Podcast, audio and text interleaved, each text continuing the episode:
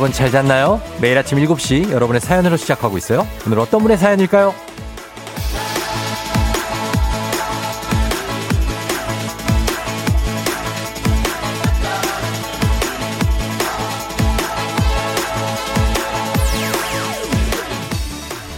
K81505825님 캠핑 와서 아침 먹으면서 듣고 있어요.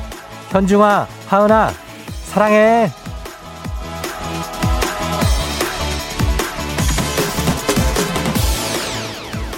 월요일 아침인데 캠핑장에서 출근을 한다면은 보통의 출근길처럼 비누나 샴푸 향이 아니라 숯불향, 통나무 향 뭐 이런 게 날 것 같은데 서류 가방이나 핸드백이 아닌 텐트를 들고 아주 새롭습니다.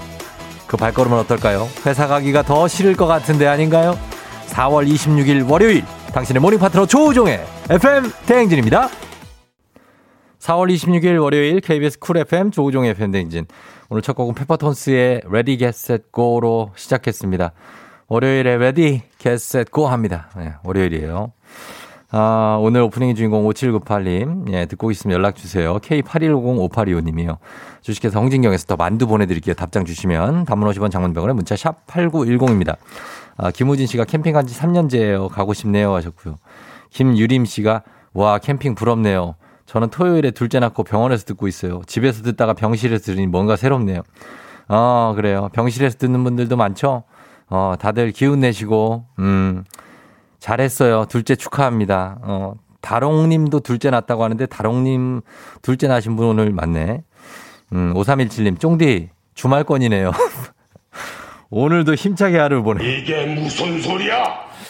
아, 그래요. 그런 얘기가 있는데, K81419194님이 설마 월요일부터 주말권 하셨는데, 예, 주말권입니다. 음, 어떻게 주말권이냐면 이제 우리가 이제 지난 주말에 어떤 그막 즐거웠던 그런 기억들을 갖고 월요일 쑥 가는 그런 주말권. 거기서 좀 받고 화요일부터 우리가 슥 주말권 들어가서 수목금. 그러면 바로 또 주말이에요.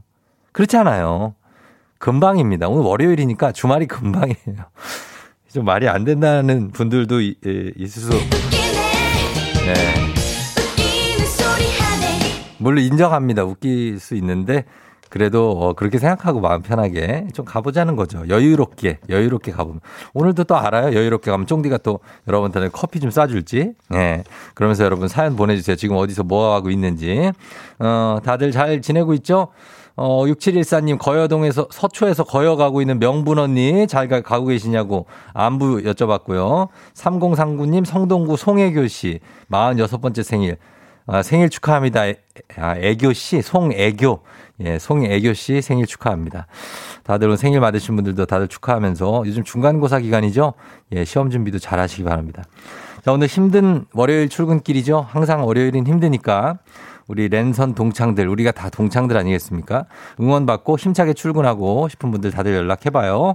그리고, 어, 애기 아플자, 어, 랜선 동창들의 애기 아플자도 응원해줍니다. 자, 단문 50원 장문병원에 문자 샵 8910 문자로만 신청하실 수 있으니까요. 애기 아플자도 신청해 주시면 좋겠습니다. 자, 오늘 날씨 한번 알아보겠습니다. 어떨까요? 기상청에 송소진 씨 전해주세요.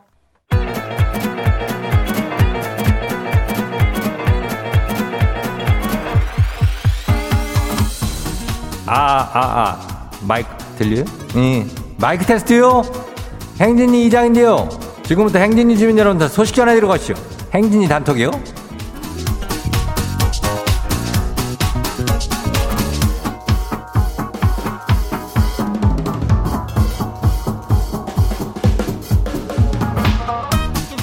예, 거기서 봐. 어, 행진이 단톡 소식 다 들었슈, 못 들었슈?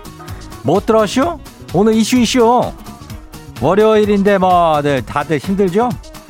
월요일이니까 힘든 거예요. 예. 주말에 뭐 쉬었든 뭐 쉬었든 월요일은 그냥 힘드니까. 예. 오늘 뭐 그래도 저 하루만 잘 뭐 이렇게 버티면은 이제 슬슬 또 주말이 올게요. 예. 화요일쯤 되면 또 주말이 다가와. 예. 그러니까 힘내봐요 우리.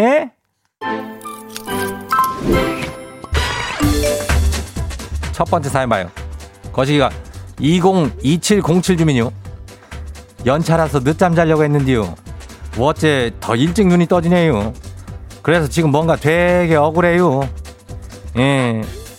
그래도 이거 나중에 도 출근할 때 되면은 아주 고마울게요. 이 리듬을 잘 맞춰줘야지 생체 그 리듬 있잖아. 어, 잘하고 있는겨. 다음 봐요. 두 번째 것이 봐요. 강명중 주민이요. 강명중. 이장님, 제 이름 강명중. 강, 강, 명중이. 대충 싸도 명중 되는 거 아니냐고 군대서부터 얼, 엄청 놀림받았슈. 아니, 뭐 어떻게 계속 대충 쏘는데 명중이래요. 안 그래요? 이름을 이거 개명할까 봐요. 아니요. 이건 기어. 강영중. 이름이 좋은 이름이요. 예. 뭐 얼마나 기억하기 좋고 뭔가 멋있잖아. 영화 감독 이름 같기도 하고. 그리고 저 EBS에는 또 김명중도 있잖아.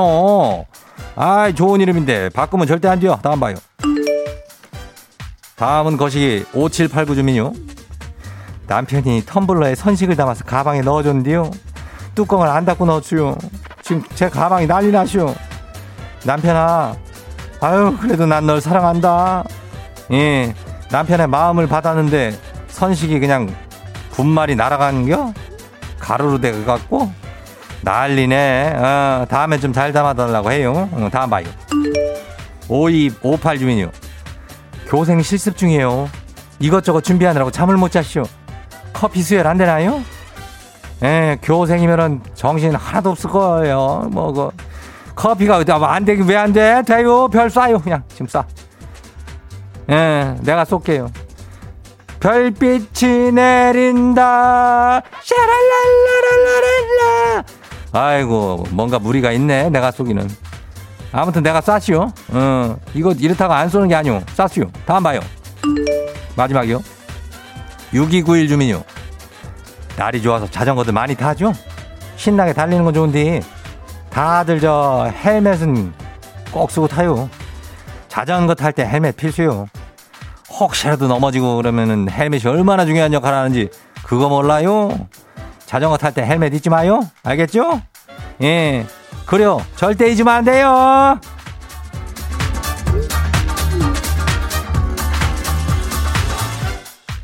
행진이 단톡에 소개된 주민 여러분은 건강한 오리를 만나다 다양한 오리에서 오리 스테이크 세트를 아주 이놈을 갖다가 그냥 아주 그냥 거시기한 놈으로다가 그냥 집으로 보내줄게요. 예. 혹시라도 그리고 저 지금 행진이 글쎄 어, 주민들 중에서 자전거 타고 출퇴근 누구라고 최태성이라고 오늘도 자전거 타는겨? 예, 그래요. 하여튼 뭐 그런 주민들이 있으면 조심해요. 날 좋다고 막 달리지 말고. 어, 헬멧은 꼭 쓰면 돼. 최태성은 헬멧은 그 맞지도 않는 거를 꼭 쓰더라고. 맞는 헬멧이 없나 봐. 예. 참, 머리가 막 터져 나갈 텐데. 아무튼 간에 그 행진이 단톡은 내일도 열려요. 행진이 가족들한테 알려주고 싶은 정보나 소식 있으면은 행진이 단톡 말머리 달아가지고 여기로 보내주면 돼요. 아, 네번 알죠? 단문 50원에 장문 병원에 문자 샵 89106. 예, 그래요. 오늘 여기까지예요.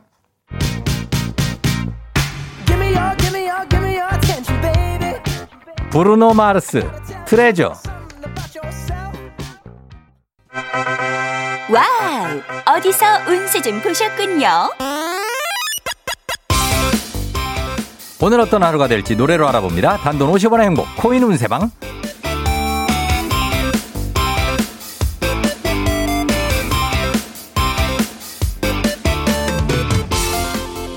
한식의 새로운 품격 사원에서 제품 교환권을 드립니다. 여러분의 휴대폰 뒷번호를 노래방 책자에서 찾아 노래 제목으로 그날의 운세와 기가 막히게 엮어서 알려드립니다. 복제는 단돈 50원.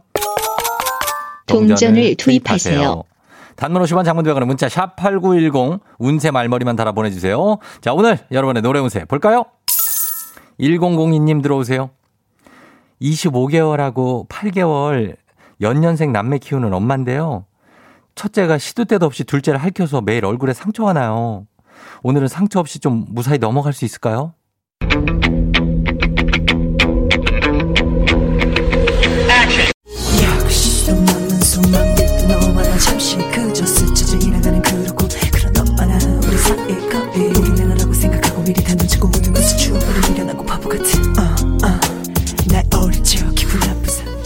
노래방 번호 10028 노래무새 디바의 지켜준다더니 첫째가 둘째를 지켜준다더니 깊은 상처를 남길 수도 있네요. 힘들어도 한시도 아이들에게 눈을 떼지 않고 지켜봐 주세요. 힘내시라고 5만원 상당의 간식 상품권 쏩니다. 추억은 아름다웠다고 말해 다음 운세 노래방 노래 운세 주인공은 6954님 아니 휴대폰 액정 깨졌다고 고치러 가서는 저한테 상의도 없이 200만 원짜리 폰을 사온 남편이 용서가 안 돼요.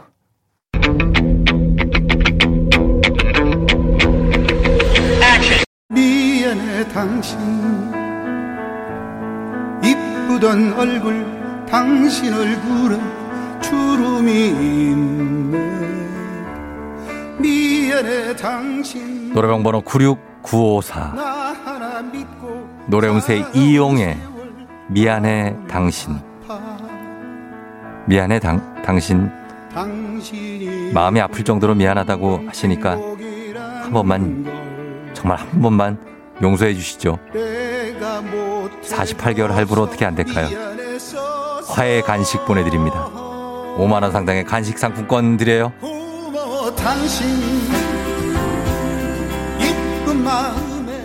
오늘의 마지막 노래 운세 이분입니다 2557님 들어오세요. 남편은 반대하지만 저는 원해서요. 둘째, 나을 수 있을까요?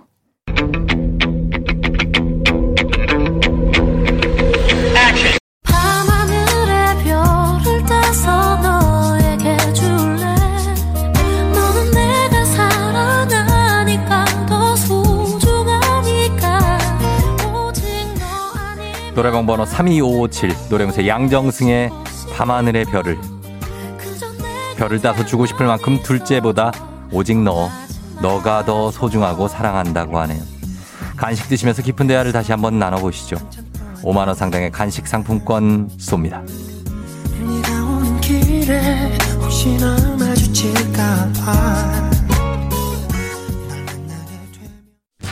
아쉽게도 벌써 약속된 시간이 다 되었네요. 꼭 잊지 말고 FM 대행진 코인 은 세방을 다시 찾아주세요.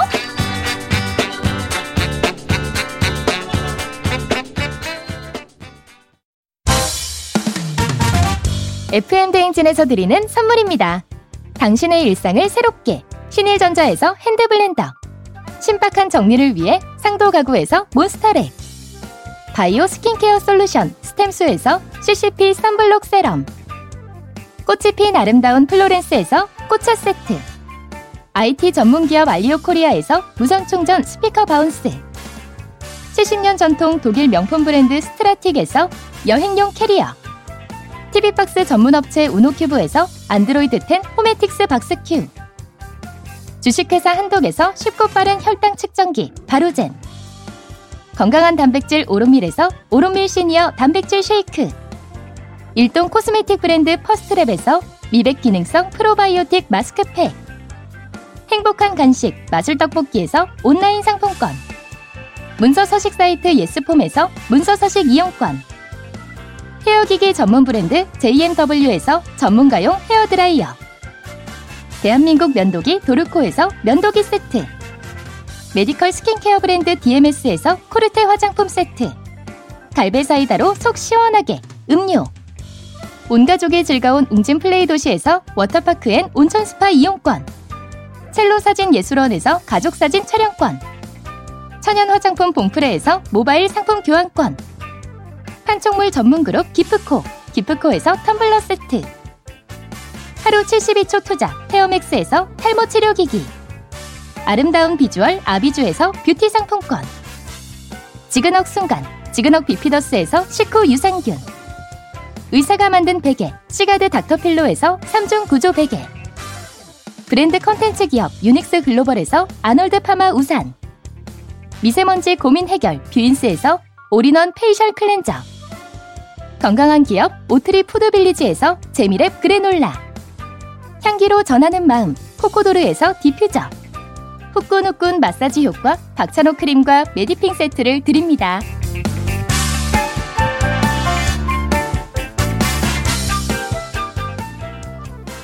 네. 자, 오늘 초중고 퀴즈 애기야 풀자. 여러분들 퀴즈 난이도 걱정하지 마시고 랜선 동창 등 응원 받으면서 충분히 풀 수 있습니다. 자, 애기야 풀자 여러분 신청이 많이 해주세요. 쫑디하고 수다 떨고 싶은 분들도 신청해 주시면 됩니다. 단문 50원 장문 백 원에 문자 샵8910 문자로만 신청하실 수 있으니까요. 지금 신청해 주시면 되겠습니다. 저희는 1부 끝곡으로 토이의 스케치북 듣고요. 2부에 다시 애기야 풀자로 돌아올게요. Yeah.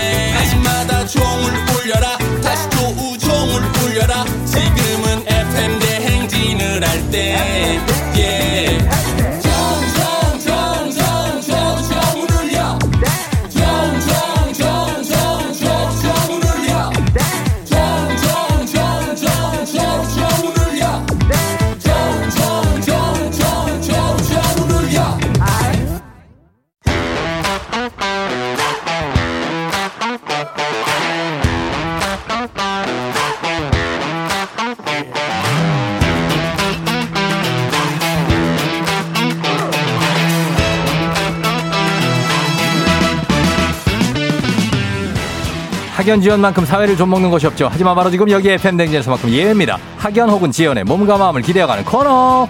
애기야 풀자 퀴즈 풀자 애기야.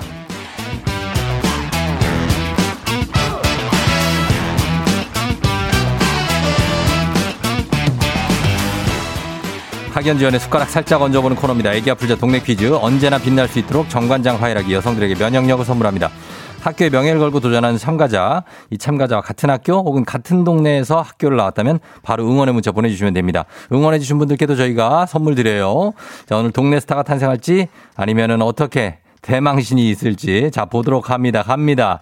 7088님, 쫑디. 아, 좀 더 자주 되는데 일찍 눈이 떠졌어요. 습관이 무섭네요. 유유유. 전화 주세요. 이분한테 한번 걸어봅니다. 예, 이분. 걸어봅니다. 예. 난이도하 10만원 상당의 선물을 거는 초등 문제, 난이도 중 12만원 상당의 선물을 거는 중학교 문제, 난이도 상 15만원 상당의 선물을 거는 고등학교 문제, 어떤 걸 선택하시겠습니까? 중학교 문제 하겠습니다. 중학교 문제를 선택해 주셨습니다. 자, 중학교. 어느 중학교 나오신 누구신가요? 어, 저는 예? 강진중학교 나온, 예. 어, 이름을 어 떻게 어. 할지 고민이에요? 네, 어. 어, 자, 선희 하겠습니다. 선희? 네. 선희. 이름이 선희예요?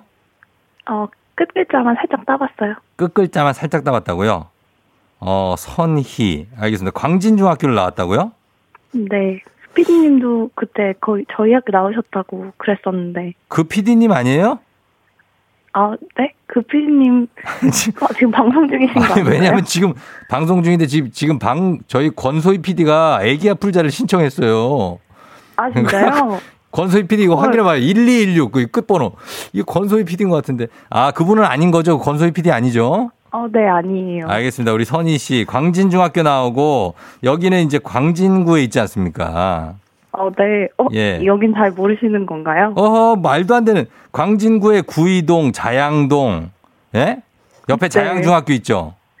아, 조금, 그- 조금 멀리 있는데. 그리고 저기 굉장히 테크니컬한 마트 있잖아요. 아, 네? 그 테크니컬한 것 같아요. 아니, 예, 이거 이- 아, 말할 수는 네네네. 없으니까요. 있죠, 있죠. 알죠, 아주 알죠. 그, 어, 일렉트로닉한 마트가 있잖아요. 네, 굉장히 높고. 예, 예, 예. 그런 거 있고. 하여튼 거기 근처에 사시는 선희 씨입니다. 지금 이제 오늘은 휴가예요? 어, 제가 원래는 예. FM대행진 출근하면서 1부부터 쭉 들었었는데, 출근 예. 시간이 좀 늦어져가지고 이직을 했거든요. 음, 네네. 그래서 이제 2부부터 이렇게 살짝 붕 듣고 있습니다. 아, 그래요. 무슨 사무직 일이에요? 이직한 거? 어, 예. 네네, 앉아서 하는 일이에요. 아, 그래. 하여튼 이직 축하하고 잘 또 적응해야겠네요, 그러면 거기서? 어, 네, 약간, 어, 이제 어때요? 아직 첫, 오늘 첫날이어가지고, 응, 응. 좀 마음을 준비하고 있어요. 아, 오늘 첫날이에요? 네. 아유, 오늘 쫑디가 또 기분 좋게 해드려야겠네. 네. 어, 쉬운 문제로 내주세요. 쉬운 문제를 낼게요. 오, 예, 쉬운 문제 내가 최대한 내가 해볼게요, 한번. 예. 역시. 나 열심히 하잖아. 내가 열심히 하잖아. 아, 네, 그럼요. 어, 알죠? 어, 나 오늘 열심히 한번 해볼게요. 예. 네. 자, 문제 한번 풀어봐요. 네. 예, 자, 문제 갑니다. 문제 드립니다. 중학교 12만 원 상당의 선물이 걸린 중학교 문제, 중학교 2학년 기술 가정 문제입니다. 다수를 대상으로 만들어 디자인과 치수가 여러 종류인 옷을 기성복이라고 하죠. 자, 여기서 패션에 관련된 문제 나갑니다.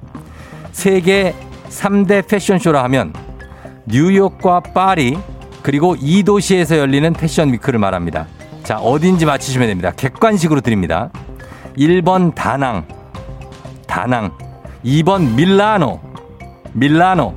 3번 모스크바, 모스크바. 어디일까요? 어, 뉴- 2번. 2번, 2번 네. 밀라노, 맞아요?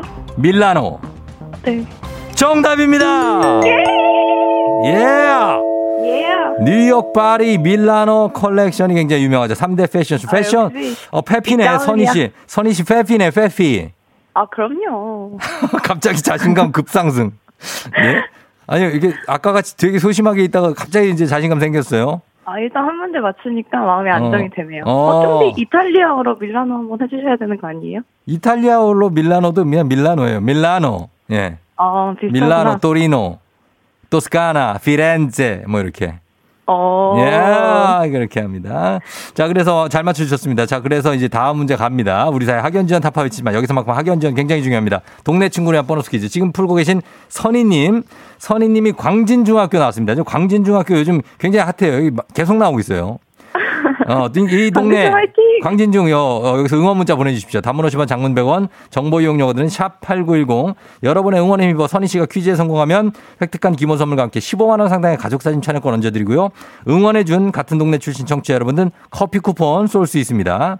자 준비되셨죠? 네. 자 요거 풀고 가는 겁니다. 잘 풀고 네, 기분 좋게. 첫 출근하는 거예요. 이직하고. 네. 네. 자, 문제 드립니다. 중학교 3학년 한문 문제입니다. 이것은 얼핏 들으면 그럴듯하지만 따져보면 이치에 맞지 않는 억지스러운 말, 이치에 맞지 않는 억지스러운 말이란 뜻으로 과거 그리스의 소피스트들이 이것을 잘 늘어놓았다 라고 합니다. 그럴듯하나 이리저리 둘러대고 꾸며낸 말을 무엇이라고 할까요? 두 글자입니다. 15만원 상당의 가족사진 촬영권, 동네 친구 30명의 선물도 걸려있는 이것. 이것을. 늘어놓다. 막 얘기를 막 하죠. 말도 안 되는 말 할 때. 힌트 없나요? 요거요? 네. 어, 두 글자인데, 막 이치에 맞지 않는 말을 뭐라 그럴까요? 그거 문제였잖아요. 예, 그런데 문제였는데 이거 힌트요. 어, 이게 인공위성이 어디를 이렇게 돌잖아요. 그, 아, 궤변! 뭐라고요? 궤변! 궤변이요? 아, 궤변. 궤변 정답입니다!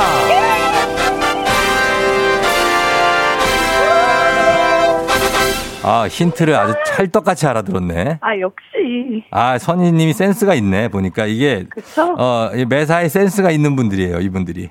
예, 궤도. 내가 위성이 돈다 그러니까 궤도를 했더니 궤변 나오네. 아, 그러니까요. 내가 얼- 요걸로 맞출 수 있을까 했는데, 예, 네. 맞히네요. 아, 어때요? 너무 좋아요. 예, 그래요. 어, 일단은 선물 확보하면서 오늘, 어, 출근도 기분 좋게 할 수 있게 됐습니다. 출근하는 거죠, 오늘? 아, 네, 저 9시 출근이어가지고 음. 이제 슬슬 준비하고 나가려고 합니다. 어디, 어, 어디서 어디까지 가요? 어, 저 응. 합정에서 여의도까지 갑니다. 합정 여의도? 네. 그 이쪽으로 오는 거네요? 아, 네, 그쪽으로 가는 거죠. 오, 이거 와서 여기 인사 좀 하고 가요. 아, 진짜요? 저기, 예, 오픈 스튜디오인데, 어. 아, 네네. 예, 아니, 그, 갈게요. 지나가는 길이어가지고. 지나가는 길이에요, 심지어? 아, 네네. 아, 진짜, 권소희 PD 아니죠? 아, 아니, 아닙니다. 아, 나 수상하네, 진짜. 진짜 아니에요? 어, 왜 저랑 목소리가 좀 비슷하신가요? 예, 좀 비슷해요, 상당히. 지금 성격도, 아, 이러는 것도 그 비슷한데, 일단은 아닌 거, 그죠? 선희 씨? 아, 네네네. 예, 저는- 선희 씨는 20대죠, 20대. 아, 진짜 그렇게 보이나요? 예, 딱 20대로 보여요. 어, 스물, 너무 좋다. 스물 한 여섯, 일곱 살? 오, 역시 쫑디. 예, 30대인 걸로 알고 있을게요. 네. 예, 알겠습니다. 선희 씨 감사하고 저희가 선물 보내드리게 쫑디한테 하고 싶은 말 있습니까? 끝으로? 어, 예. 네, 쫑디. 제가 네. 사실은 네네. 권소희 PD가 맞는데요. 너 권소희 너 진짜 아 나 진짜 내가 어쩐지 이상해 여기 문자가 와 이게 예, 정비를 소개. 아, 이거 너무 똑같아가고, 건소희 PD하고 너무 똑같아가지고요. 너무 와. 기뻤고 오늘도 아침 방송 하시느라 고생이 많으십니다. 건소희 PD야. 아침에 네. 좀 늦잠 좀 자요, 이제. 아, 그 새벽 6시에 눈이 떠져가지고 이러지 말고. 일부 오프닝부터 잘 듣고 있습니다. 아유, 야, 진짜 나 완- 깜빡 속았네, 또.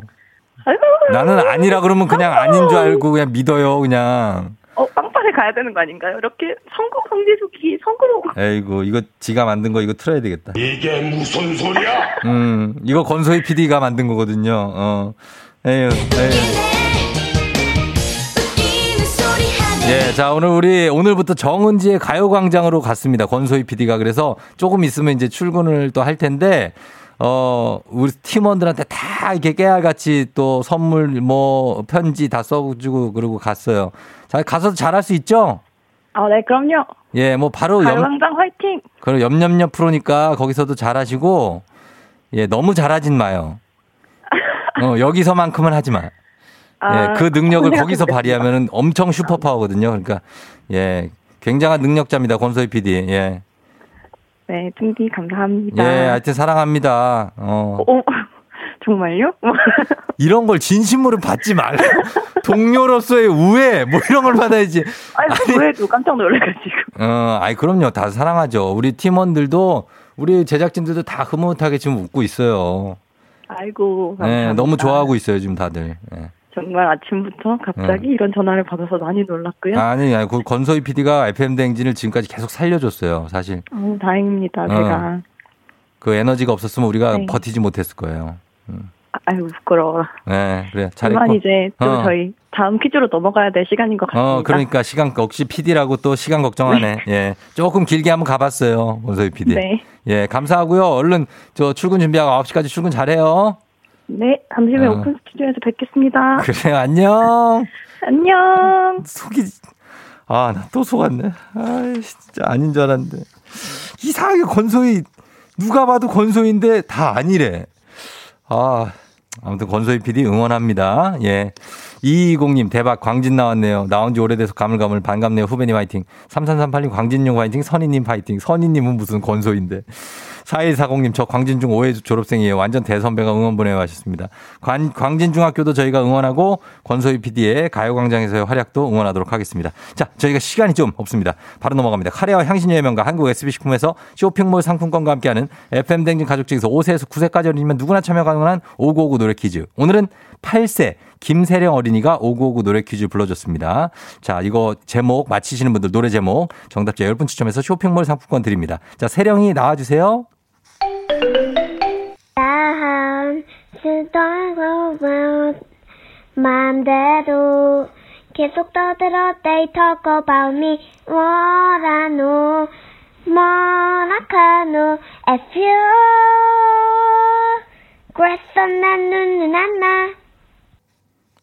뭐라카노 이러는데. 어, 니친 님 뭐라카노 자 어, 그러나 뒤에 강력한 가사가 들어가 있습니다. 자 세령아 다- 세령아 다시 한번 불러줘요. 다음 수다고 맘대로 계속 떠들어 they me 뭐라노 뭐라카노 if 그랬어 난 눈은 안나 예, 이 노래 제목 보내주시면 됩니다. 짧은 건 50원, 긴 건 100원, 문자 샵 8910, 콩은 무료입니다. 음악 듣고 정답 발표합니다. 제시의 어떤 X. 제시의 어떤 X 듣고 왔습니다. 자, 오늘 여러분들 정답 보내주시고 계시죠? 자, 발표하도록 하겠습니다. 오고고 노래 퀴즈. 오늘 정답은 뭐죠?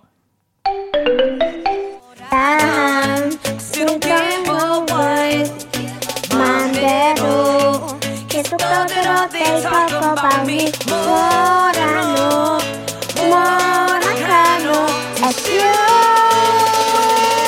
그랬어 난 눈은 안나 아, 아, 아, 아, 아, 아, 예. 아, 이게 뭐라카노였구나. 눈누난나. 보라카인 줄 알았네, 나는. 훈, 훈 삼천님이 눈누난나. 이 노래가 이렇게 착한 노래였다니. 진짜 어린이가 8세가 부르니까 이렇게 착해지는데 제시가 부르면은 아, 왜 이렇게 무섭고 그러지? 예. 자, 어쨌든 제목은 눈 눈안납니다. 여러분 선물 받으실 분들 명단 홈페이지 선곡표 게시판에서 확인하시면 됩니다. 오늘 오고구 노래 퀴즈 불러준 8세 김세령 어린이 고맙고요. 노래 잘 불러줬어요. 그럼 5세에서 9세까지 오고오고 노래 퀴즈 주인공이 되고 싶은 어린이들 카카오 플러스 친구 조우종의 FM 댕진 친구 추가하시면 자세한 참여 방법 나와 있습니다. 많이 참여해 주세요. 너가 아침에 나올 때 다시 나를 봐주지 않을까 생각해 다시 또 play 혹시 내가 힘겨울 때 나에게로 걸어와 버튼을 눌러줄 수 있니 please play play radio and play play on it play play 조종의 FM 댕진 play play radio and play play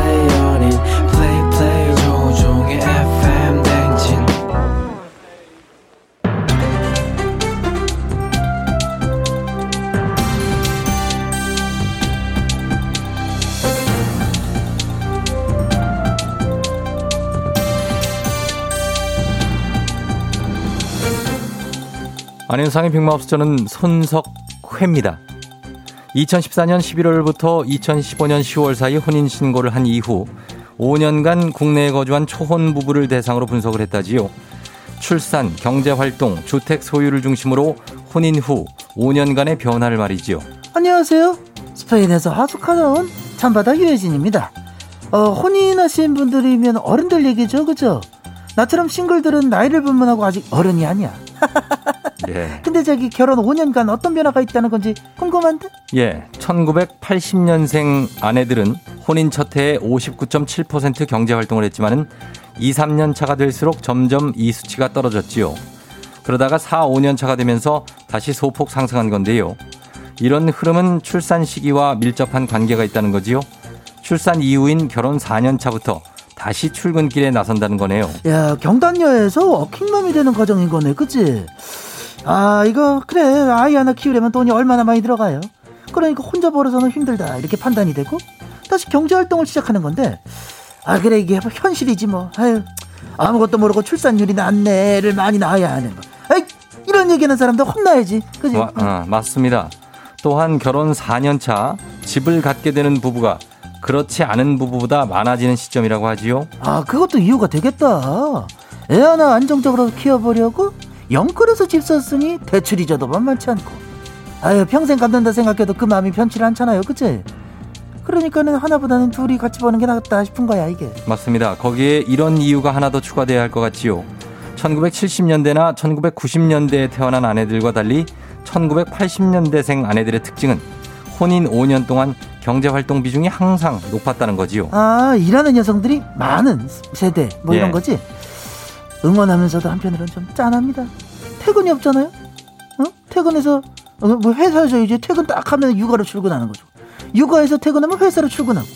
엄마는 위대하다 이 말이 괜히 있는 말이 아니야. 아유, 참. 맞습니다. 예, 그런 여러분을 응원하고 또 응원하지요. 지치지 않도록 가끔은 혼자만의 시간, 남편들의 배려가 절실히 필요하지요. 그래 산책도 하고 오라고 해. 어? 산책도 좀 하고 오세요 이렇게 뭐- 먼저 말하고 커피도 마시고 오세요라고 하고 친구도 만나고 오세요 하고 괜히 눈치 없이 저 애 데리고 따라 나가지 말고 어? 예, 어, 저기 찔리시나 봐? 저는 전혀 전혀 찔릴 게 없지요. 어? 찔린다면 정다은이 찔리겠지요. 아 그쪽이 육아하세요? 저도 많이 하죠.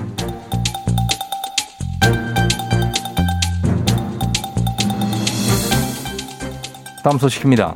살다 보면 어떤 일이든 후회가 남고 미리 알았다면 후회하지 않았을 텐데 싶지요. 우리보다 먼저 살아본 인생 선배, 60대가 돼 보니 후회되는 것들 들어보고 우리는 후회 없도록 해야겠지요. 신이 나 신이 나 애템 애템 신이 나 어이 어이 팽아 팽수입니다 아 인생은 60부터라고 했답니다 60대면 처음부터 다시 시작하면 됩니다 다시 시작하기에는 돈이 없다지요. 은퇴 후에 가장 큰 고민은 경제적인 어려움이지요.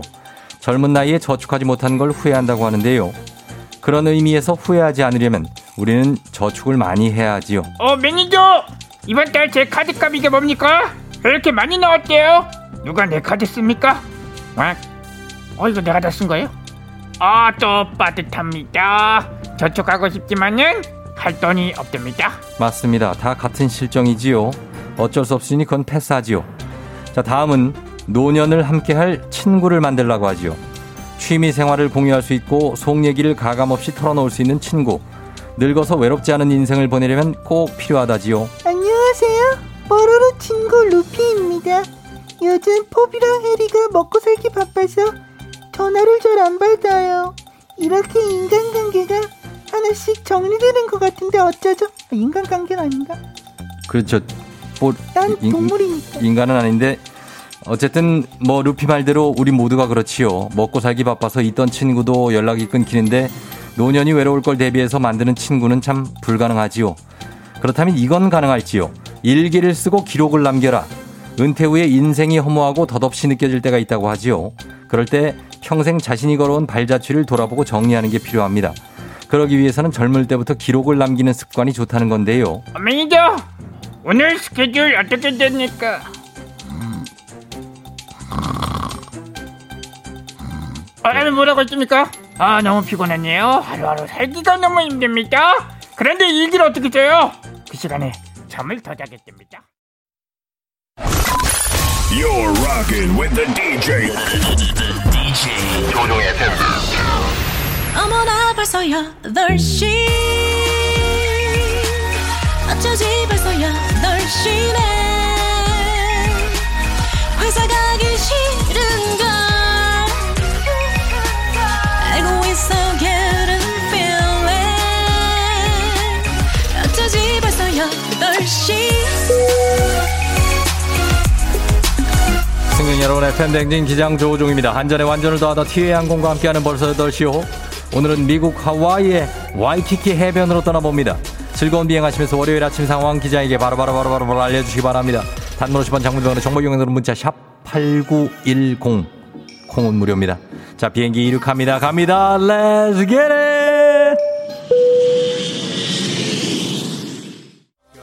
고고고고 87878710님 아내 말 안 듣고 반팔 입었더니 추워요 이래서 아내 말 잘 들으면 자다가도 떡이 생긴다고 했나봐요 추워 추워 추워 추워 추워 추워 추워 7979 7931님 월요일 출근길 너무나 험난하네요. 요요 30분 동안 2km밖에 못 왔어요 하셨습니다. 조금 더 여유 있게 가는 먼데이 되시기 바랍니다. Let's get it.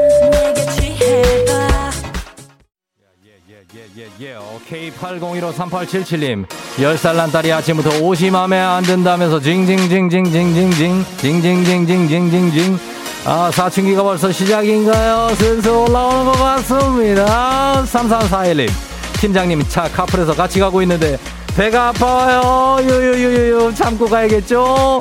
참아야지 그러면 거기서 어떡하려고 그래 일단 회사 가서 해결하세요 컴온 To the base, to the base, base, base. K79765189님.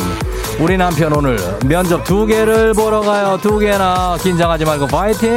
남편 파이팅 하세요. 솔솔솔솔솔리님, 솔솔이님. 8시 중간고사 주간입니다. 아들, 딸, 그리고 전국의 모든 고등학생들 파이팅! 시험 잘 보세요.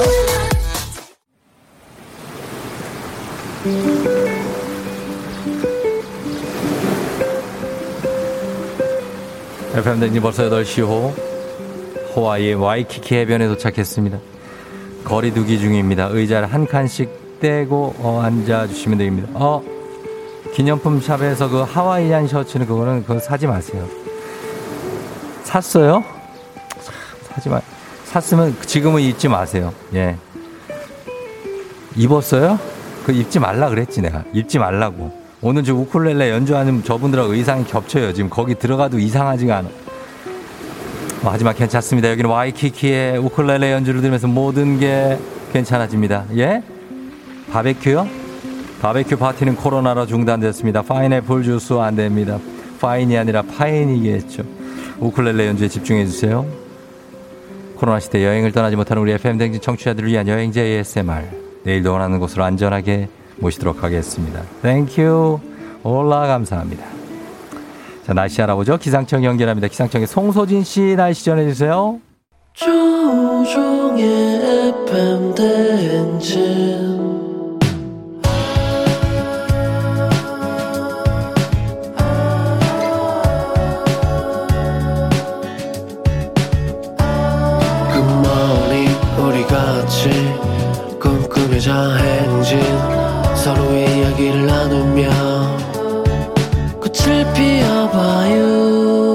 조종의 FM 대행진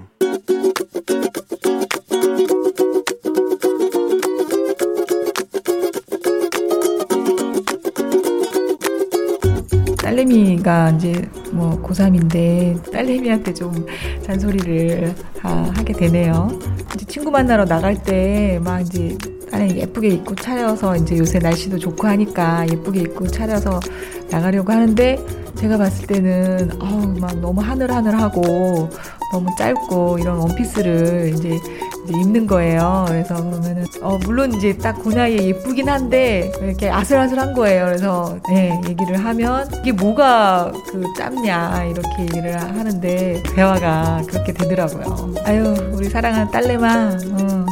엄마는 사실 네가 어, 작년에 이렇게 막 살도 많이 빼고 그래서 정말 이제 한참 예쁘게 옷 입고 싶은 마음도 충분히 이해가 되는데 뭐 우리 딸 언제나 예쁜데 좀 다음에는 조금 더 긴 치마를 입어서 어 입으면 어떨까? 그래 엄마가 이제 너 옷 입을 때 이렇게 얘기하면 많이 이렇게 좀 어, 화도 내고 그랬는데 엄마 마음 잘 알지? 그래도 우리 딸이 세상에서 제일 예뻐. AOA의 짧은 치마 듣고 왔습니다. 자, 오늘은 잔소리를 강경숙님께서 전해주셨는데, 고3 딸한테 요즘 날씨 좋으니까 친구 만나러 나갈 때 하늘하늘한 짧은 원피스를 입는다. 길이가 좀 아슬아슬하다. 얘기를 하면 이게 뭐가 짧어 하는데, 엄마 마음은 그런 게 아니다. 무조건 짧다. 지금 충분히 예쁜, 예쁘고, 어, 긴 옷을 좀 입어달라는 장옷, 장옷을 좀 입어달라는 얘기입니다. 어, 예, 뭐 이렇게 짧냐면 조금 의견이 맞지 않는데 이거 어떤 좀 어, 부탁을 하셨습니다만 4953님이 너무 걱정 마세요, 어머님. 시간이 지나면 치마 스타일도 바뀌어요. 짧은 거에서 무릎 위, 발목, 어, 그럴까요? 그래도 짧은 걸 고수하는 사람도 고수한다. 하이힐, 그거 뭐, 유행 바뀌다고 하이힐 안 신는 사람 봐 있어요. 하이힐 신는다고. 장한실 씨 생각해보면 어릴 때 우리 엄마도 했던 말씀. 딸 보면서 나한테서 엄마를 봅니다. 공구사사님, 어머님 그거 다 한때입니다. 너무 걱정하지 마세요. 그래, 그래, 그러겠죠? 9478님, 저도 딸 키웠는데 안 되더라고요. 한 2년만 참아주세요. 23살 되니까 좀 이쁘게 입으라고 해도 맨날 바지만 입고 다녀요. 음, 그랬으면 좋겠습니다. 이게, 어, 짧은 원피스, 너무 짧으면은, 예, 좀 그렇죠. 걱정되기도 하고. 또 짧은 반바지. 반바지도 또 너무 짧게 입으면은 좀 그렇잖아요. 어, 보수적이라고? 아, 그래, 알았어요. 아무튼 그럴 수 있습니다. 그러니까 그런 거 조금만 어, 기다려 주시면 딸이 좀 정신 차릴 거라고 합니다. 예, 예, 기대해 주시고. 감사합니다. 매일 아침 FM댕진 가족들의 생생한 목소리를 담아주는 유고원 리포터 오늘도 감사하고요. 저희는 범블리 모닝 뉴스로 돌아올게요.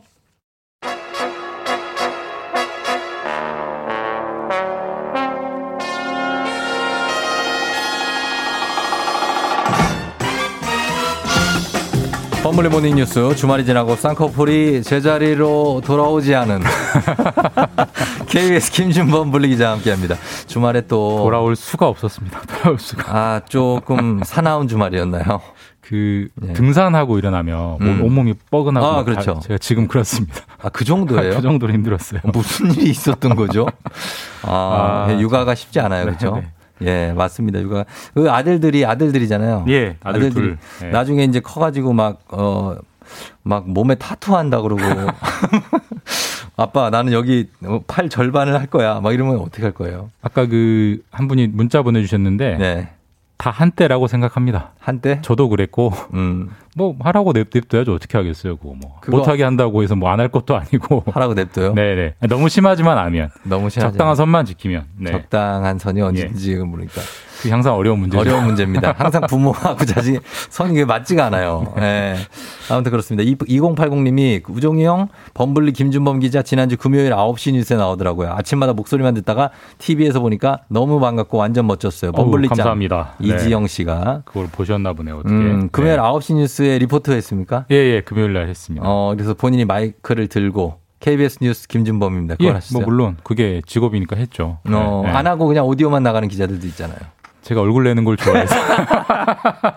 농담입니다. 어, 그래서 그건 두 꼭지 얼굴이 나가는 때도 있고. 네, 맞습니다. 한 꼭지 나갈 때 있는데 그거는 본인의 선택인 거죠. 아, 그렇죠. 뭐 세 번 할 수도 있고 네 번 할 수도 있고 완전히 그냥 제작자의 자율입니다. 아, 지금. 그래요? 네, 내용만 뭐 문제가 음, 없으면. 네. 많이 나오시기 바랍니다. 예. 네. 자, 오늘 뉴스는 이 소식부터 보겠습니다. 오늘 이제 윤여정 씨가 네. 아, 카데미상 여우 조연상을 타느냐가 곧 정해지죠? 네. 여우 조연상. 네 네. 어, 우리 시간으로 9시에 그 아카데미상 시상식이 시작을 음. 하니까 얼마 안 남았네요. 현재 그 식순 순서로 보면 10시 전에는 네. 어, 탄다 만다 결론이 음. 나올 것 같고 그렇겠죠. 93회 아카데미 시상식 음. 이제 이게 곧 열립니다. 예. 어, 지금까지 나온 관측을 보면 윤여정 씨가 뭐 1순위다. 수상 가능성이 아주 높다. 이렇게 점쳐지고 있죠. 뭐 예측이나 관측은 압도적으로 네. 윤여정 선생님, 윤여정 씨가 여우조연상 부문에서 수상을 할 거다라고 유력하다고 전하고 있고 어떤 곳은 뭐 거의 확실하다 음. 예. 이렇게 보도하는 매체들도 있는데 음. 근데 어디까지나 상은 네. 까봐야 알기 때문에 어. 뭐 너무 또 설레발 치는 것도 안 좋을 것 같고 일단 음. 한 시간 정도면 알 수 있으니까 차분하게 한번 기다려 보는 게 예. 외신으로 속보가 들어올 겁니다. 그 얘기는 이제 제가 지금 설레발을 치고 있다. 아니 아니 아니요. 전 전체적으로 나온 굉장히 저 후배가 많이 아니, 아니. 도발적이네요. 음, 알겠습니다. 자, 그래서 어, 지금 미나리 영화로 지금까지 국제 영화제에서 윤여정 씨가 받은 상이 이미 40개 가까이 된다고요. 근데 그점 때문에 지금 이제 유력하다 이런 관측들이 나오는 음. 근건데 네네. 세 보니까 지금까지 국제상 받은 게 38개, 음. 38개가 되고 네네. 이번에 아카데미상을 받으면 39개가 와, 되는 거죠. 대단합니다. 아카데미상은 뭐 작년에 이제 기생충이 예. 사관왕, 사건했죠, 아주. 예, 신드롬, 봉 네. 하이브를 일으켰으니까 익숙한데 네. 윤여정 씨가 받으면 더 의미가 있는 게 이제 음. 배우가 연기상을 받은 건 처음입니다. 어, 맞아요. 예. 봉 감독은 이제 감독상, 작품상 쪽에서 받은 거고 그래서 그렇죠, 그렇죠. 아카데미상이 기록을 찾아보니까 아시아 여배우가 네. 64년 전에 한 번 딱 받았대요. 받았대요? 일본 여배우가 어. 그 이후로 이제 받는 거니까 그만큼 아, 역사적인 나오기 힘든 기록인 거죠. 그렇습니다. 꼭 수상하시기를 저희는 바라고 있습니다. 네. 자, 다음 뉴스는 코로나 백신 소식도 어, 갑니다.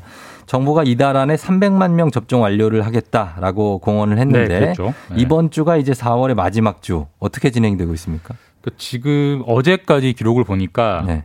226만 명이 음. 1차 접종을 했습니다. 그래서 접종률로 치면 한 4.4% 정도인데 네, 좀 늘어났어요. 그러니까 이번 주가 이제 4월 마지막 주니까 닷새 남았거든요. 네. 닷새 동안 300만 명 채우려면 하루에 한 15만 명씩 음. 네, 접종을 해야 된다는 계산이 나오는데 그러네요. 일단 의료 체계상으로는 충분합니다. 지금 체계상으로는 최소한 30만 명, 음. 네. 많게는 하루에 50만 명 정도 접종할 수 수. 있도록 이미 시스템이 네. 준비가 돼 있기 때문에 음. 관건은 물량입니다. 물량. 백신이 물량이요? 도착을 하느냐. 예. 음, 물량 확보 어, 예. 중요한데 그러면 그 토요일이었죠. 이거 정부가 어, 몇 시쯤이었는데 5시인가? 5시에, 기, 예. 긴급 브리핑을 해서 화이자의 2천만 명분을 추가로 계약했다라고 보건복지부 장관이 발표를 했지 않습니까? 네, 맞습니다. 24일 그제 2천만 명 2천만 명분 추가 계약을 완료했다라고 하고 그날 바로 이제 발표를 했고 네. 저희가 뭐 다 아시다시피 화이자가 지금 전반적으로 가장 선호되는 음. 종류의 백신이기 때문에 예, 예. 2천만 명분을 확보했다. 계약 자체는 굉장히 반갑죠. 반가운 일이고요. 그럼요. 예. 지금까지 종전까지는 7,900만 명분 중에 네. 화이자가 1,300만 명분이었는데 음, 네. 이게 2천만이 추가되면서 전체적으로는 9,900만 명분 백신을 네. 확보했고 그 중에 딱 3분의 1, 음. 3,300만 명분을 이제 화이자로 채우게 된 그렇게 됐습니다. 그래서 뭐 보니까 총 한 1억 만 회, 1억 회가 넘는 예, 맞습니다. 두 번씩 백신, 맞으니까요. 예, 맞을 네. 수가 있다 확보를 했다고 했는데 문제는 이제 그게 언제 에, 우리나라로 들어와서 우리가 확보를 할 수 있냐 아니겠습니까? 결국 이제 관건은 언제 들어오느냐, 예, 예. 다음 주에 들어오느냐, 음. 올해 말에 들어오느냐 너무 차이가 크기 때문에 예. 언제 들어오느냐인데 일단 전체적인 물량은 9,900만 명분. 네. 우리나라 인구가 5천만이니까 네. 두 배니까 뭐 충분한 거죠. 물량 물량 자체는 확보 저 충분하고요. 네.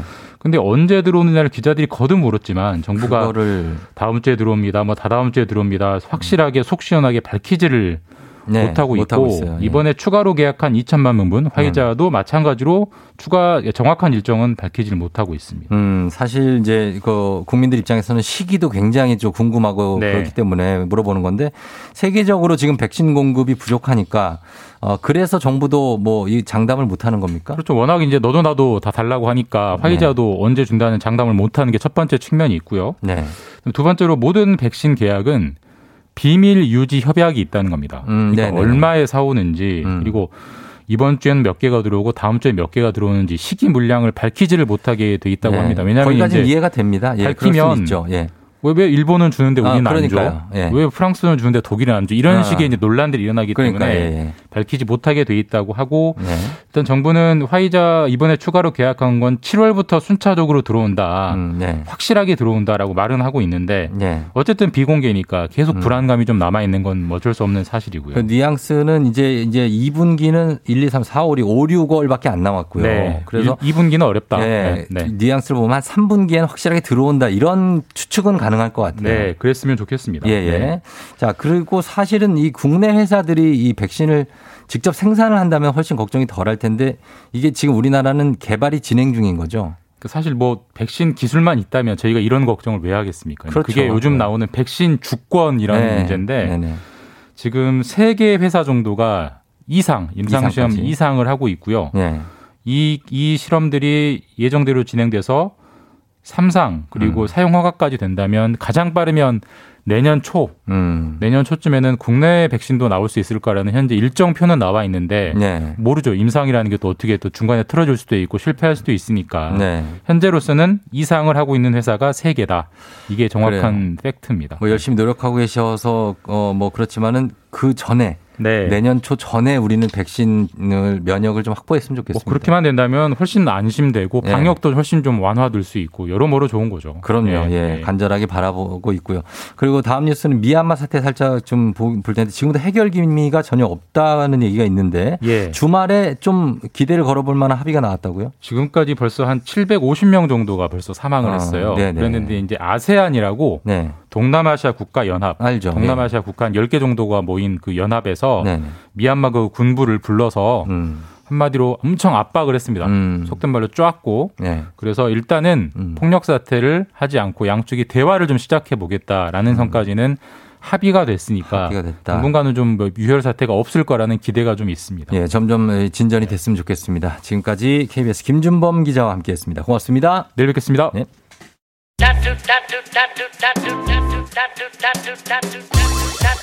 조종의 팬댕진 8시 27분 지나고 있습니다. 잠시 후에 내과 전문의 우창윤 선생님과 함께 자 오늘은 골다공증에 대해서 아주 탈탈탈탈 털어보도록 하겠습니다. 여러분 잠시 후에 골다공증에 대해서 궁금한 것들 많이 물어보시기 바랍니다. 전 잠시 후에 다시 돌아올게요. 기다려주세요.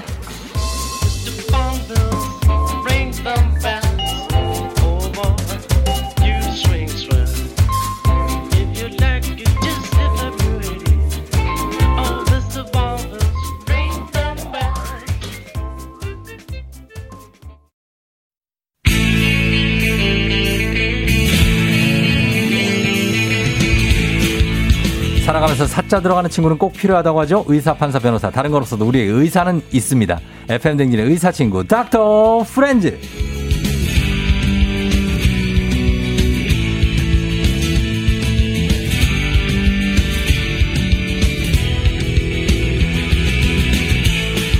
내과 전문의이자 67만 구독자를 가진 의학 전문 유튜버 이 시대 프로 엔잡러 우창윤 선생님 어서 오세요. 안녕하세요, 쫑디님. 그리고 청취자 여러분 안녕하세요. 오랜만이에요. 네, 오랜만이죠.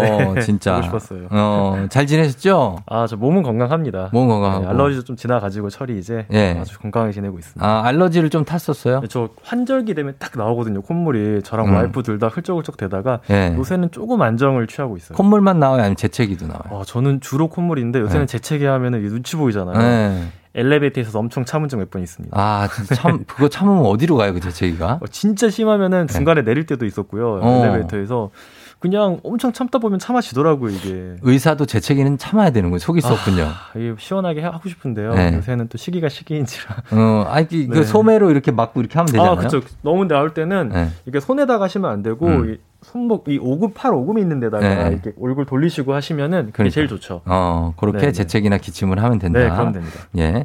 자, 그리고, 어, 요새, 어, 직장인들의 꿈이 사실 프로 엔잡러인데. 아, 그렇죠. 어, 우창 선생님도 프로 엔잡러 아닙니까? 혹시 뭐 네. 다른 도전하고 싶은 분야가 또 있습니까? 어, 사실 요새 최근에 예. 어, 사람들이 좀 그렇게 사람들에게 필요한 서비스를 제공하는 어플리케이션 같은 거 하나 만들어 볼까 음. 이런 거를 좀 하반기 어, 네. 플랫폼. 네네네 플랫폼 좀 사업을 그거는 있어요. 어, 한번 시작하면 난리 날 텐데. 가볍게 의료 쪽으로. 네, 사람들에게 좀 건강 도움이 되는 그런 쪽으로 해가지고요. 아, 너무 좋은 일입니다, 진짜. 네, 네. 예, 꼭 성공하시길 바라면서.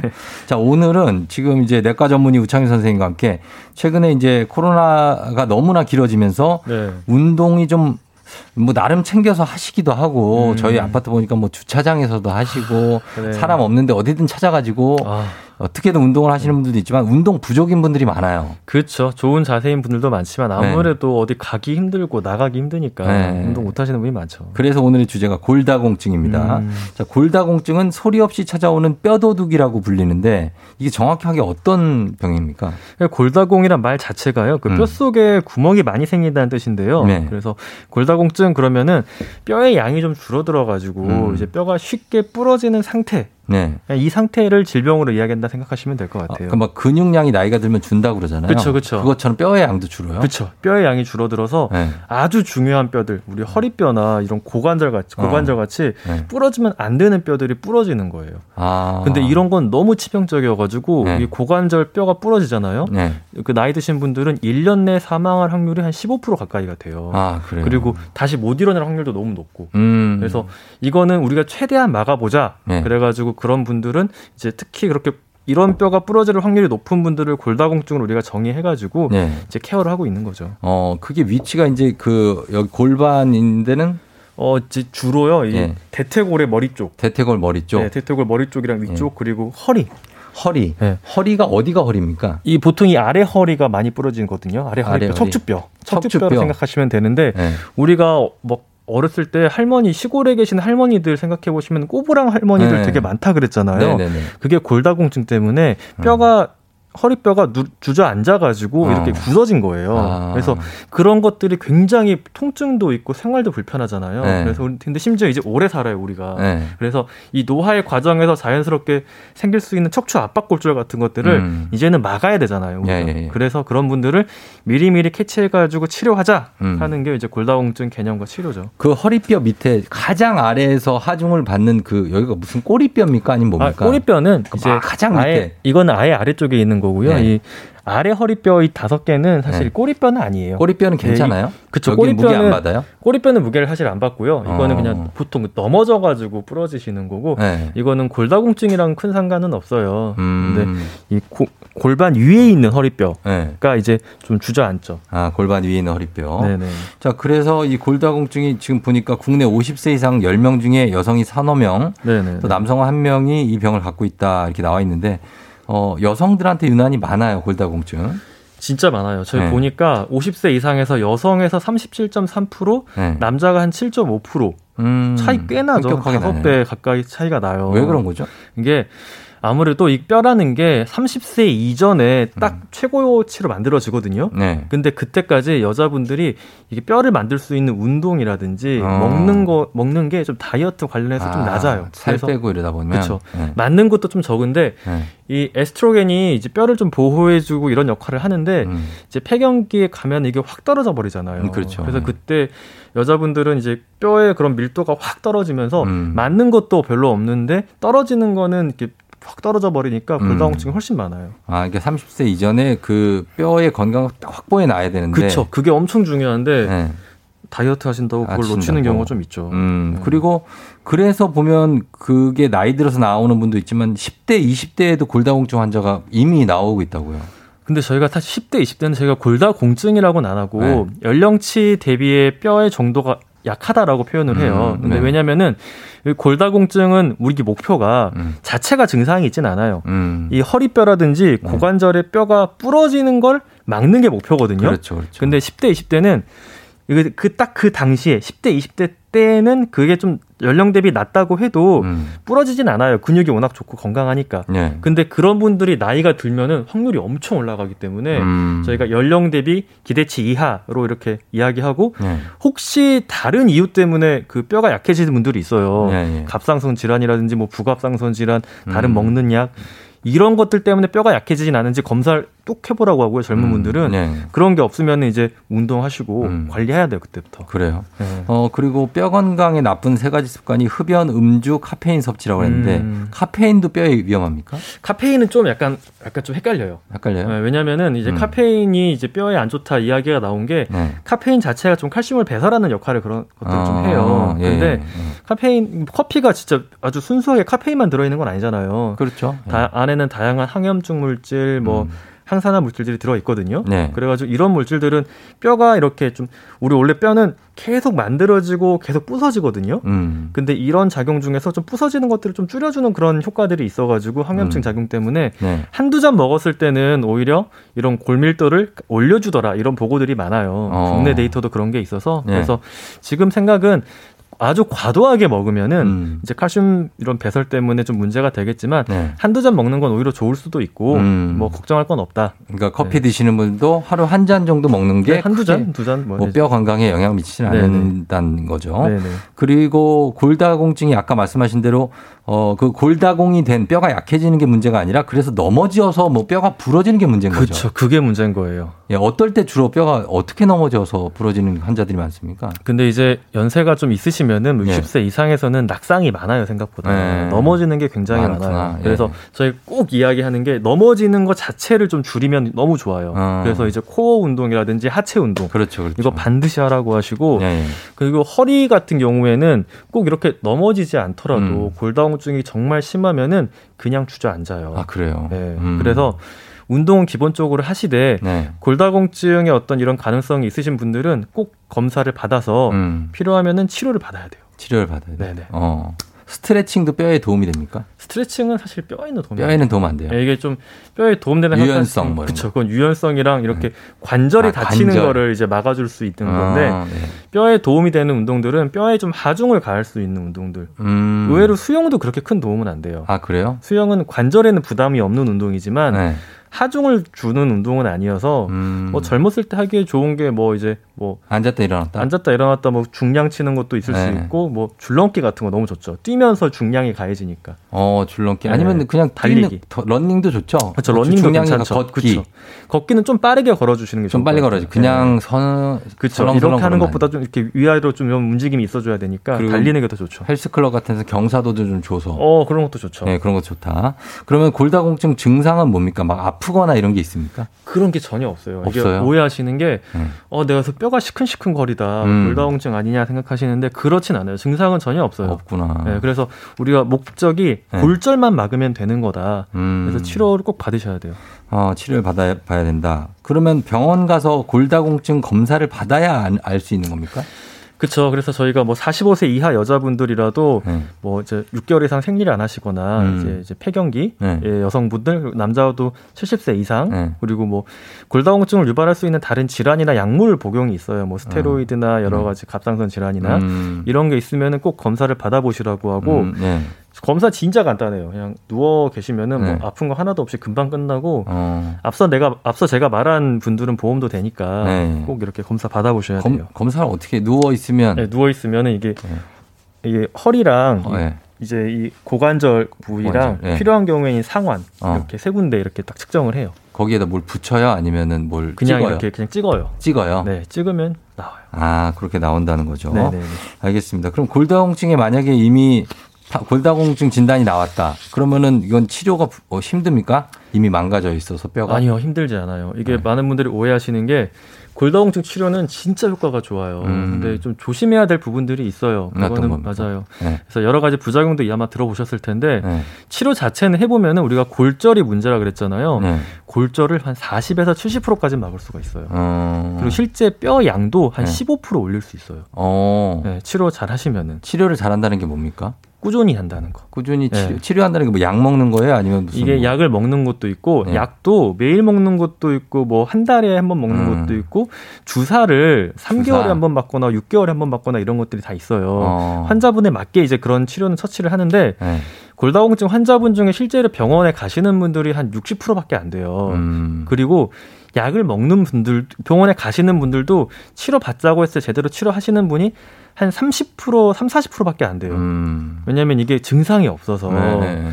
잘 이게 가다가 말고 그렇죠. 이게 중간에 그렇게 돼버리시는 건데 네. 아 그게 좀 걱정이에요. 그게 좀 걱정이 됩니다. 음, 그래서 어, 골다공증 치료하면은 분명히 회복이 가능한 그렇죠, 그렇죠. 예, 그런 어, 질환이고 영양 상태나 식품 섭취하고도 관련이 깊을 것 같아요. 굉장히 깊어요. 네. 예, 특히 이제 좀 늘어나는 게 이제 특히 여성분들이 다이어트 젊었을 때 음. 많이 하니까 네. 이게 사춘기 때 우리 뼈량이 한 90%가 만들어지는데 음. 30세까지 다 만들어지고요. 네. 그때 뭐 단백질 많은 것 그리고 이제 칼슘 풍부한 음. 것 이런 것 비타민 D도 충분히 햇빛 쬐줘야 되는데 그래서 우유 많이 먹으라구나. 네, 우유 하루에 한 컵 정도 마시는 음. 거는 좋은 습관이 우리나라가 특히 칼슘 섭취량이 적어요. 예, 예. 하루에 한 뭐한 800에서 1000, 1000mg 정도는 먹으라고 하는데 우리나라 바보니까 500도 안 먹어요. 음. 그래서 근데 막 우유가 좀 해로웠다 이런 데이터들도 있는데 네. 그거는 대부분 연구가 이루어진 게 네. 이미 칼슘을 많이 먹고 있는 나라들. 어, 서구권에서는 뭐 하루에 이미 900 이상 너무 많이 먹으니까. 먹는 분들이 있거든요. 음. 근데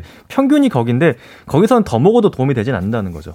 예. 근데 우리나라는 적게 먹고 있으니까 뭐 어, 우유. 칼슘이나 뭐 우유나 뭐 이런 두유도 괜찮아요? 두유도 괜찮고요. 네. 두유도 그 안쪽에 단백질량 있으니까 괜찮고 음, 그리고 어쨌든 단백질. 뭐, 예, 생선이나 이런 것들 다 좋고요. 어, 생선 좋고. 예, 잘 드시면은 잘 그러면 어때요? 그 뼈에 좋으라고 네네.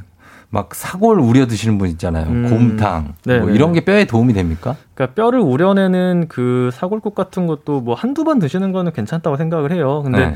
안쪽에 이제 칼슘이랑 인이 많이 들어 있는데 네.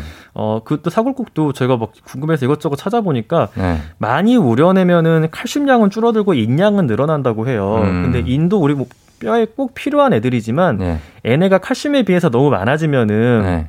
오히려 이게 칼슘 섭- 칼슘 섭취를 칼슘을 좀 밖으로 배설하게 되거든요. 음. 우리 몸이. 그래서 그게 뼈에 좋다고 과도하게 먹는 건 항상 음. 문제가 있을 수 있어요. 근데 뭐 굽는 거 이런 것들은 네. 집에서 해버리면 자꾸 반복해서 먹게 되잖아요. 계속 먹게 되죠. 예, 네. 그러면은 결국엔 그렇게 안 좋을 수 있어요. 칼슘 인이 이게 부신 쪽에 좀 안 좋지 않습니까? 좀 괜찮아요. 어, 뭐 신장이나 이런 쪽에. 뭐 그렇게 안 좋지 않은데 칼슘이 네. 이제 과도하게 먹으면은 네네. 이제 혈관이 원래 안 좋으신 분들이 있어요. 당뇨, 음. 고혈압 있으신 분들 네. 이런 분들 이제 칼슘이 뼈 칼슘이 혈관에 침착이 좀 될 수가 있어요. 아, 네. 그래서 자 CT나 이런 엑스레이 사진 찍어 보시면은 네. 연세 드신 분 중에 칼슘 너무 과도하게 드신 분들은 뼈에 막 석회처럼 하얗게 껴 있는 경우들이 있거든요. 네. 그러면은 뭐 심혈관계 질환에 안 좋을 수 있는데 음, 그거는 꼭 이제 담당 주치의랑 음. 이야기해가지고 적정하게 드셔야 돼요. 알겠습니다. 네네. 자, 그럼 오늘 내과 전문의 우창윤 선생님과 함께 골다공증을 주제로 얘기를 나눠보고 있는데 여러분들 골다공증 관련해서 궁금한 거 있으시면 지금 질문도 많이 오고 있는데 네. 질문 계속해서 남겨주시면 되겠, 좋겠습니다. 문자 샵 8910 단문 50원 장문 100원 콩은 무료입니다. 저희 문자 보내주신 분한테 10분 뽑아서 또 선물도 준비하고 있을게요. 음악 듣고 다시 돌아오도록 하겠습니다. 데이브레이크 들었다 놨다. 데이브레이크에 들었다 놨다. 예, 살짝 살짝 듣고 왔습니다. 저희 질문이 많이 들어와서 어, 노래 살짝 듣고 질문 좀 많이 받아볼게요. 첫 번째 김무정 씨가 음. 골다공증도 유전이 되나요? 유전이 되는지 궁금하다고요. 아, 유전력이 아무래도 있죠. 있어요? 이게 뼈를 이제 만드는 것 그리고 흡수하는 것 그런 관련된 유전자들이 음. 이렇게 유전이 되는 경우가 많아가지고 실제로 어, 어머님이 이제 이제 골다공증이 있다 그러면은 본인도 골다공증 확률이 올라가요. 음. 그래서 좀 아시고 관리를 좀 하셔야 돼요. 네, 관리하셔야 된다. 상대적으로 유전 가족력이 있다고 합니다. 네네네. 7663님 탄산음료 많이 마시면 뼈가 약해지냐고. 이거는 뭐 당연히 치아 쪽에는 안 좋지만 네. 이게 뭐 전신 뼈에 영향이 크게 있는 건 아니고요. 음. 근데 좋을 건 없죠. 이게 대사질환, 뭐 당뇨병 이걸로 이어지면 안 좋을 수도 있지만 음, 한두 잔 마시는 거는 한두 잔은 괜찮다. 네네. 김향주 씨가 어골 칼슘이 좋나요? 아니면 그냥 칼슘제가 좋냐? 이거 보충제 말씀하시는 거죠? 아, 네. 어골 칼슘 자체도 뭐 네. 보충제 이야기하시는 건데 저희가 사실 제일 좋게 이야기하는 거는 식품으로 섭취하는 거거든요. 아, 그게 제일 좋고. 흡수율이 달라요. 흡수율도 아, 다르고? 네. 과도하게 들어갈 일이 별로 없어서 음. 근데 이제 병적으로 부족한 분들은 네. 칼슘제를 드셔야 돼요. 어. 그래서 이거는 좀 병원에서 항상 약을 먹을 때는 병원에서 상담을 받아보셔야 돼요. 네. 다른 것들도 좀 따져야 돼가지고. 요, 이건 뭡니까? 건강 보조제입니까? 예, 건강 보조제 중에 이제 뼈 네. 이제 어골 칼슘. 예, 이런 거 그냥 그런 거. 그냥 너무 그냥 드시는 건 좀 그렇다는 거죠? 네, 네. 네. 김민수 씨, 골다공증 검사할 때 부위별로 수치가 다르게 나올 수 있다는데 어느 부위에 해야 수치가 정확하게 나오나요? 이거는 가장 낮은 걸 바탕으로 저희가 진단을 해요. 음. 저희가 목적으로 하는 게 부러질 확률을 계산하는 거기 때문에 음. 당연히 고관절이랑 허리가 다르게 나올 수가 있어요. 네. 그리고 뼈도 이게 허리 같은 경우는 다섯 개 있잖아요. 네. 그러면 그 중에 수치가 좀 다르게 나올 수가 있는데 가장 낮은 수치를 음. 기준으로 저희가 이제 진단을 합니다. 가장 낮은 수치로. 네네. 징기스칸님이 키가 줄어드는 것도 골다공증하고 관련이 있냐고. 관련이 있을 수도 있고 없을 수도 있어요. 어. 첫 번째로는 디스크 때문에 그냥 이제 나, 연세가 들면서 노화가 되면서 디스크 수분이 빠져서 키가 줄어들기도 하는데 음. 이게 예전에 이제 우리 세대는 별로 그런 게 없지만 우리 부모님 세대는 자기도 모르게 압박골절이 생기는 경우도 좀 있었어요. 네. 음. 그러면 키가 줄어들죠. 아 그래요. 허리뼈가 주저앉으니까. 주저앉으니까. 네. 어 김명애 씨가 혈액으로도 혈액 검사로도 검사 가능하냐고. 어, 혈액으로는 저희가 이제 골다공증을 보조하는 검사들을 해요. 이게 네. 보조하는 검사는 뭐냐? 뼈가 얼마나 부서지고 있는지, 뭐 얼마나 만들어지고 있는지 이런 이제 수치들을 보는 건 있거든요. 음. 근데 진단 자체는 저희가 네. 그뼈 촬영으로 네. 해가지고 진단을 해요. 저 촬영으로 혈액으로는 아- 이렇게 보조적인 쪽은 치료 보조적이고? 효과를 보는 어. 네, 그런 검사들을 해요. 그래요. 어, 네네. 7898님이 골다공증 약 때문에 임플란트가 어렵다던데 이건 무슨 얘기입니까? 그러니까 골다공증 약을 드- 골다공증 약 중에 네. 임플란트 같이 이제 뼈를 이제 깎아내는 음. 시술을 하면은 그쪽으로 뼈가 잘 이게 회복이 안 돼가지고 음. 안쪽에 염증이 생기는 그런 병들이 있을 수 있어요. 그래서 음. 골다공증 약을 뭐 약에 따라서 3개월 혹은 음. 3개월 그 이상을 중단하고 네. 임플란트 하고 음. 임플란트 치료가 완전히 끝나면 다시 골다공증 약을 시작하고 이런 아. 식으로 저희가 추천을 하거든요. 그렇게 그래서 해야 되는구나. 이 약에 따라 다르기 때문에 네. 꼭 골다공증 약 처방 받으신 데 가서 네. 내가 임플란트를 계획하고 있다 음. 이러면은 그 약에 따라 얼마의 기간을 이제 휴학기를 가져야 음. 되는지 알려줄 거예요. 음. 꼭 하셔야 됩니다. 꼭 이거. 하셔야 됩니다. 네. 골다공증 임플란트 관련이 있습니다. 네. 임수현 씨가 골다공증 환자에게 안전하고 좋은 운동법 가장 안전한 건 뭐냐고. 달리기. 달리기. 달리기랑 할 수 있다면 줄넘기 너무 좋아요. 줄넘기. 할 수 있다면은 네, 어. 그리고 등산이나 이런 거 너무 좋고요. 등산 좋고. 기본적으로 근력 운동 굉장히 좋아요. 네. 네. 힘이 어떻게든 힘을 좀 들어가 네, 무게를 좀 받치는 거. 네, 그런 게 너무 좋아요. 그런 게 좋고 가벼 너무 가볍게 걷는 건 큰 도움 안 되고 네네. 수영도 사실 생각보다는 크게 도움 큰 도움은 안 된다. 관절이 안 좋으신 분들은 이제 그거 많이 하시는데, 하시는데 네, 좀, 음, 좀 뭔가 그래도. 자극을 어느 정도 줘야 된다는 네, 거죠. 줄 수 있는 게 좋아요. 더. 예. 어, 미경 씨가 46세 남편 검진 시 계속 골다공증 검사 수치가 딱 경계선으로 나오는데 약을 미리 먹어야 되냐고. 그러니까 이런 경우에 이제 네. 비타민 D 수치를 측정을 해보시고 음. 비타민 D가 낮다 네. 그러면은 뭐 하루에 800유 이상 있는 거를 보충해 주실 수는 있고요. 네. 제일 좋은 거는 이제 운동이랑 어 식품 섭취를 좀 칼슘이나 이런 단백질 풍부한 걸 해주시면은 네. 46세부터 남자분들도 아무래도 조금씩 1년에 0.51%씩 골 감소가 생겨요. 음, 근데 그. 기울기를 좀 줄일 수 있어요. 어, 관리를. 잘하면. 예, 예. 네, 그래서 우리 목표는 결국 어 그 골다공증까지 안 가 안 가기만 하고 안 부러지면 되니까 음. 넘어지지 않게 내가 계속 근육이 있고 골 골 정도도 유지를 하면은 괜찮으시니까 음. 뭐 이렇게 너무 걱정하고 약을 미리 먹는 거는 음. 네, 뭐꼭 그렇게 하실 필요는 뭐 없으십니다. 그렇게 미리 미리 막 드실 것까지는 없다는 거죠. 네, 네, 네. 알겠습니다. 예, 골다공증은 그래도 어, 어 약은 먹는 게 좋죠. 어, 만약에 골다공증 어, 그쵸, 그쵸, 받으면 그쵸, 그쵸. 그때부터는 먹어야 되는 거죠. 그쵸. 어, 알겠습니다. 자, 요렇게 요 정도로 보도록 하겠습니다. 자, 오늘은 골다공증에 대해서 닥터 프렌즈 내과 전문의 우창윤 선생님과 함께 얘기해 봤습니다. 여러분들 질문 많이 잘 보내주셔서 감사하고 저희가 선물 챙겨드릴 분들, 어, 조우종의 FM댕진 홈페이지 선곡표에 명단 올려놓도록 하겠습니다. 확인해 주세요. 우창윤 선생님 오늘도 정말 감사했습니다. 아유, 감사합니다. 그래요. 다음에 또. 또 올게요. 또 오랜만에 만나요. 아, 제가 또 금방 보고 싶어요. 예, 금방 오세요. 네, 금방, 금방 예. 올게요. 예, 네. 안녕히 가세요. 네, 감사합니다. 네. FM댕진 마칠 시간이 됐습니다. 오늘 끝곡으로 아이유의 라일락 전해드리면서 마무리합니다. 오늘 월요일 기분 좋게 잘 보내야 돼요. 그러면 화요일 찾아옵니다. 예, 저는 여기서 인사드릴게요. 오늘도 골든벨 울리는 하루 되길 바랄게요.